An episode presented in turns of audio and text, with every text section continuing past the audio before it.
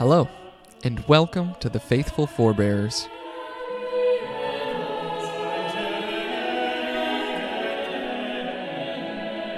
Episode 12 Guillaume de Machaut.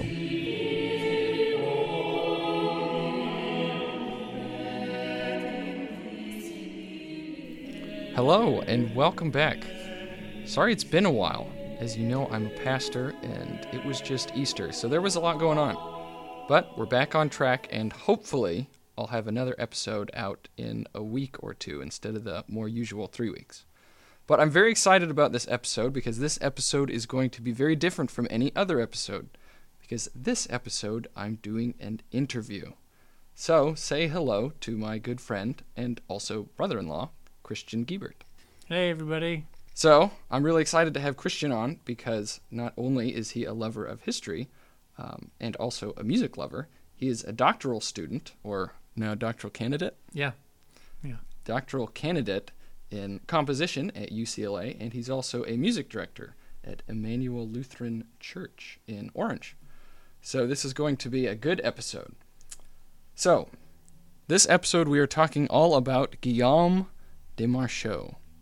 I say that right? Yeah. So he is born in the 1300s, right? He's born, we think he was born in 1300, maybe as late as 1302. So give me like a two sentence summary of why Machaut is so important to Christianity and to music and to civilization. Well, Machaut is the sacred music composer of the medieval era. And so, even though he was also known in the secular world as a poet and a very prolific poet, um, it's church music that he's the most important person of for basically centuries long. And also, he's interesting in some other ways too, because he was also like a uh, priest and a soldier.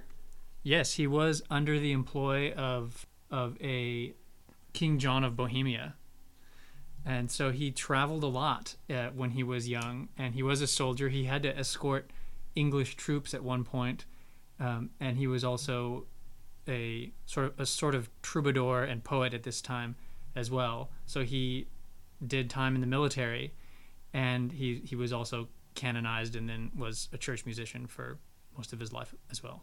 Dang. So he's like almost as cool as Hildegard in Bingen and all the different things that he's done. Yes, he's very he has a, he has a very colorful and interesting life. He survived the Black Death um, when he wasn't that old, and he describes that in his poetry also. And he's um, it's notable that he thrived in this era when a lot of the population of Europe was going down, um, for one thing, but also he had the time since he grew fairly old into his 70s. He had the time near the end of his life to compile all of his his own works. And um, that was that's pretty remarkable. Not now. And now anybody might compile all of their own things um, in any way. But this early in in western history that's pretty rare and that's why he's the first composer uh, for whom we have a lot of bibliographic information and uh, all all kinds of other information as well because he wrote a treatise on poetry among so many other things and he collected all that stuff himself so So that's how we know about him is his collection. yes and also because he was so lucky enough to throughout his life be the secretary of first king john of bohemia and then other basically patrons for him because he had pretty humble beginnings. He um, he was born in the champagne region probably in a village called Machault, which is why he's called that. And um, so and later he became sort of an important um, church worker, but he wasn't necessarily a, a royal person or a person of importance. But by the time uh, by the time he died, he was absolutely a household name in, in Europe, and he was known all the way into Greece and all these other places. He'd also been to a lot of these places when he was younger. He his role as as the secretary brought him all the way up to like what's modern day Lithuania. So he really got around in his time. Yeah, Yeah, he's all over the place. he is. Well, now we've gotten to know a little bit about Machaut, but what is the what's the world like that Machaut is born into, and especially what is the world of music like? Because I know 1300s, like you mentioned, things are kind of going downhill in Europe. You've got the Black Death, you've got the papacy, and all sorts of crazy things, which I think we're going to get to in another episode. Um, and you have different wars and invasions and all sorts of um, unrest. Uh, but tell me a little bit about the music. Well, so um, to catch us up all the way up to Machaut's era, we need to start with um, we need to work our way there really quickly from chant. And I know you already covered Hildegard, so and a little bit uh, Gregory way back True, yes. in the beginning. So, but at this time, all this uh, early medieval music, you don't really think about a composer necessarily. Hildegard's a bit of an ex- uh, interesting exception, but um, when you think of all these books of chants that were um, sung, they weren't written down first, and then they eventually were. They we eventually invented a music notation for them, and then that notation got more and more um, standardized, and then by around uh, by around the end of the first millennium AD, we had a lot of books that you could use and things like that. And people were starting to decorate the chants also a little bit. But it's important to remember, it's really, um, this is a really big thing about Machaut. It's important to remember that before him, there weren't very many, there wasn't the idea of a composer. It, it wasn't really a thing. Nowadays, um, it's part of our life. We always think uh, part of all of our Western music history that gets more and more so the ego and the, the individual agency of the composer. But that's not what ha- what it's not how it started. It was very anonymous the way these things were written down and written, and um, it was more akin to folk music, you could say. And I've heard of this before in uh, Greece and Roman art that the focus is on the art, it's not on the artist.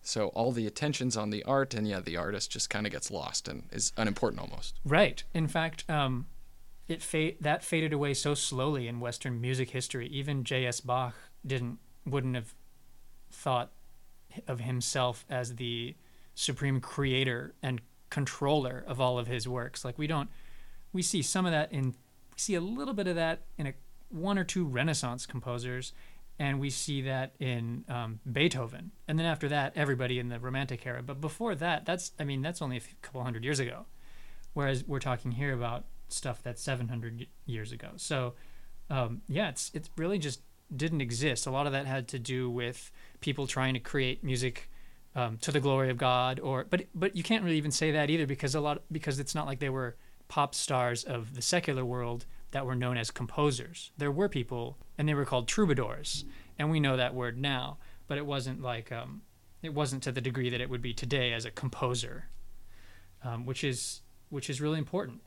And so chant, um, chant first starts as just one note at a time, and um, it's very very simple. But then what happens is people start decorating a little bit, and then they start adding a few more things to chant. Well, should we see a couple examples of Yeah, that? let's do that. All right, so first we'll just check out some basic Gregorian chant. Probably not actually what Gregory would do, but influenced by Gregory. So Yes. this is this roughly what year is this? This first one. Yeah. Well, it's not. Um, I don't think it's actually known. I think it's more. Um, so, so what we're about to hear is a. It's actually we're just going to hear one phrase of single line chant. I think it's Alleluia, and then immediately after, we hear a second voice come in, and that addition of one or a few more voices that can just sing along with the chant in sort of close harmony, parallel harmony. In other words, not something that you would have to write down. That is um, that's called organum, and we heard that a lot of performances of Hildegard's music they do that. Um, so that is what we can hear. What our first example is probably could have been done any any time from around 900 on. All right, let's check it out.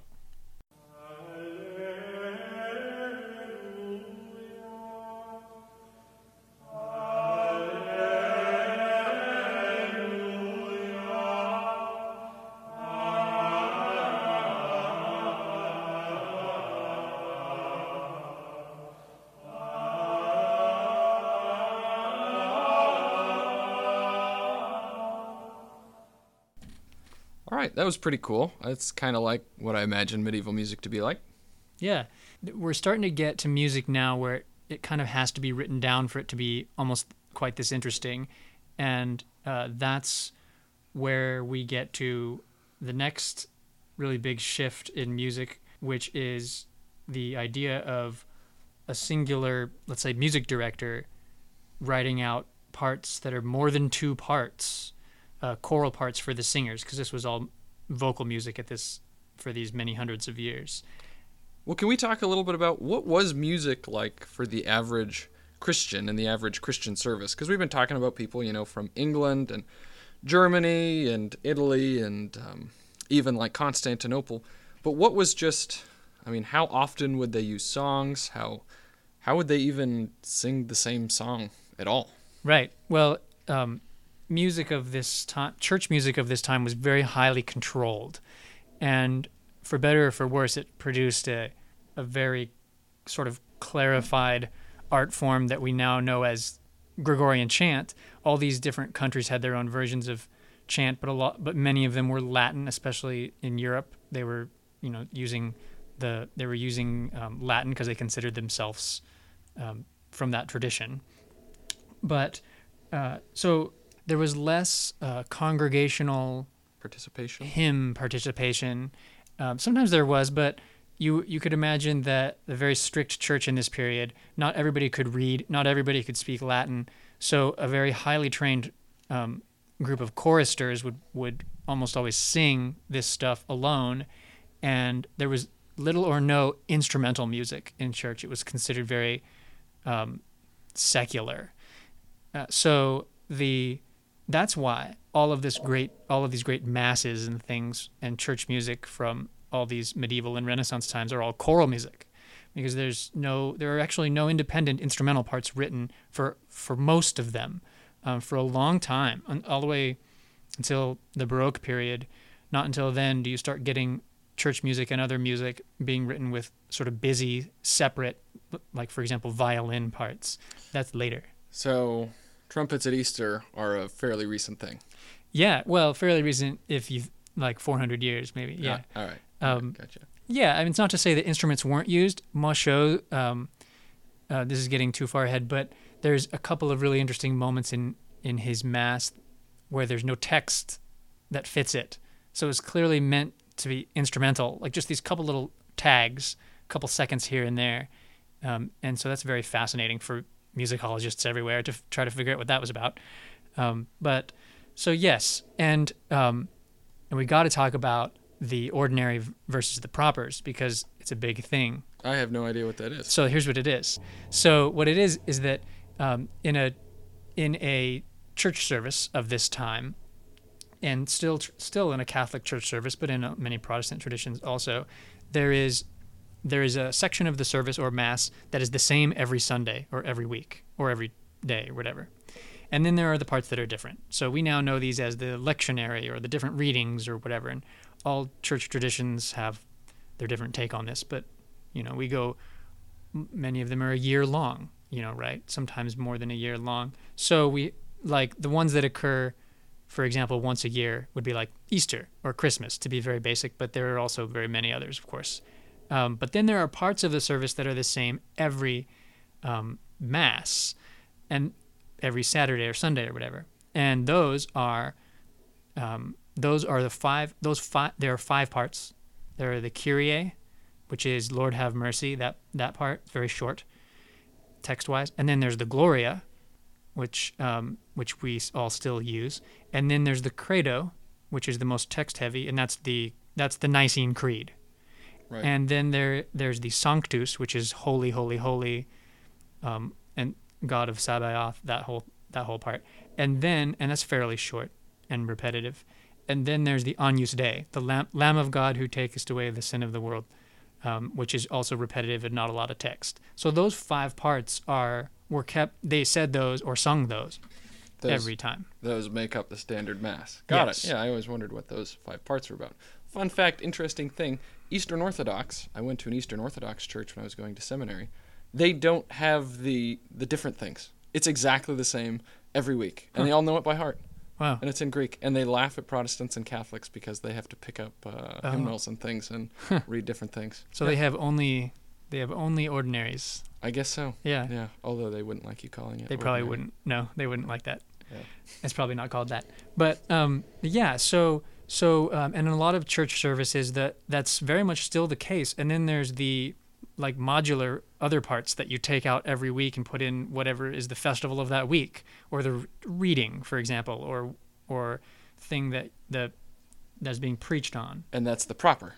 And those are the propers. Yeah, that's called the propers. And this is a bit this is huge in church music because in this period of time we are now in the very we're still in the early or high um, medieval. We're in like 1100 1200 and we're talking about um, certain figures certain pre-Machaut figures that found themselves setting a lot of chants that were in the proper and elaborating on them and composing very flowery things around them.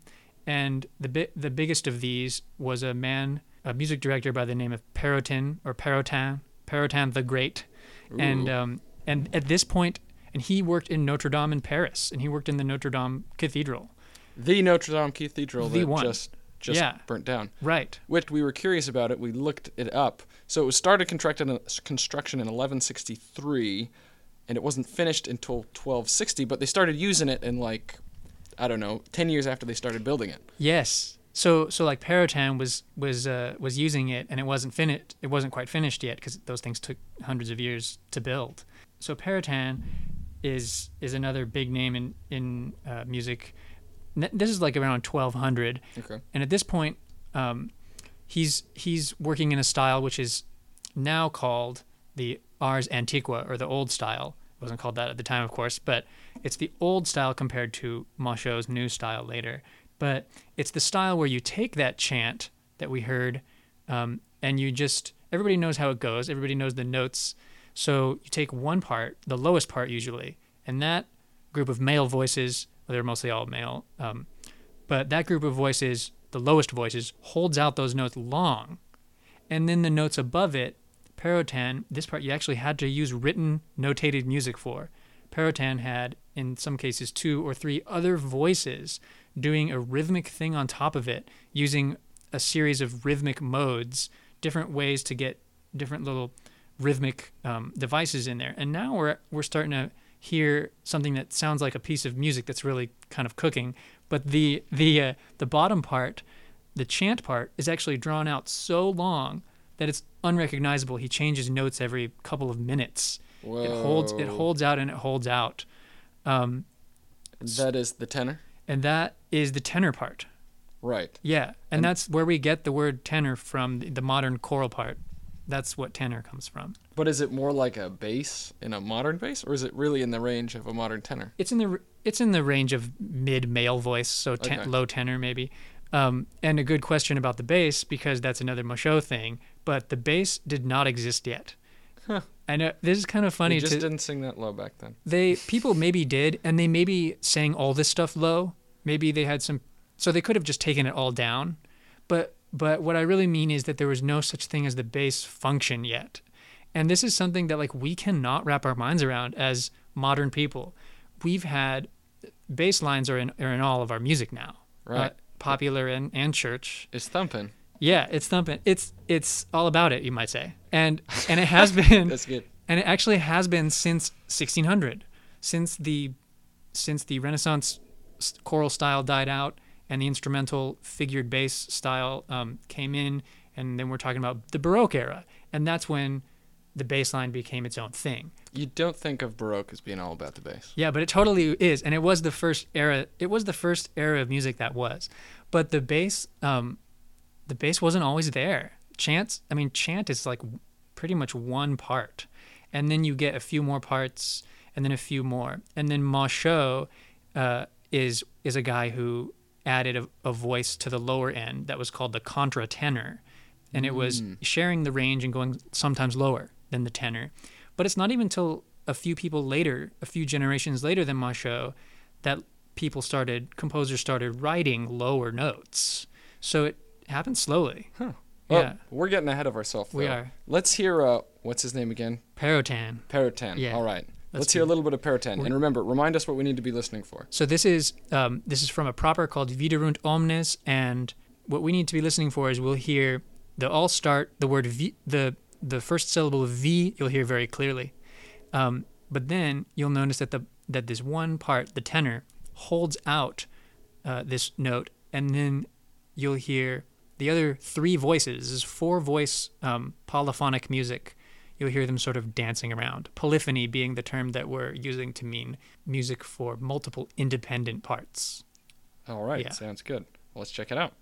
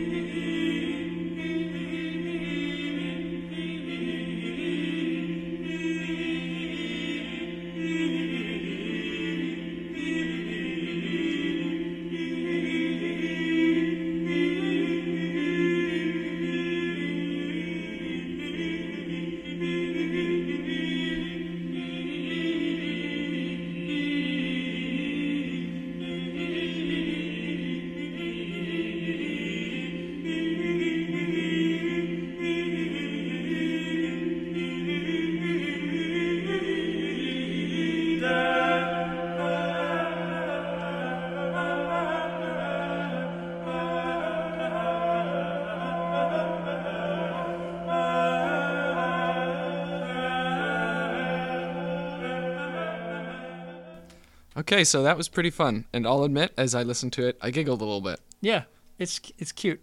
The it's very effective and rhythmic, which you can't say about chant. A lot of complicated, interesting stuff is happening, but it's still very limited. And we'll see how Machaut sort of breaks that up. But I'll just also say, because I really want to say this, that the tenor part is so called. This is where that word comes from, and that is because the word tenor means to hold.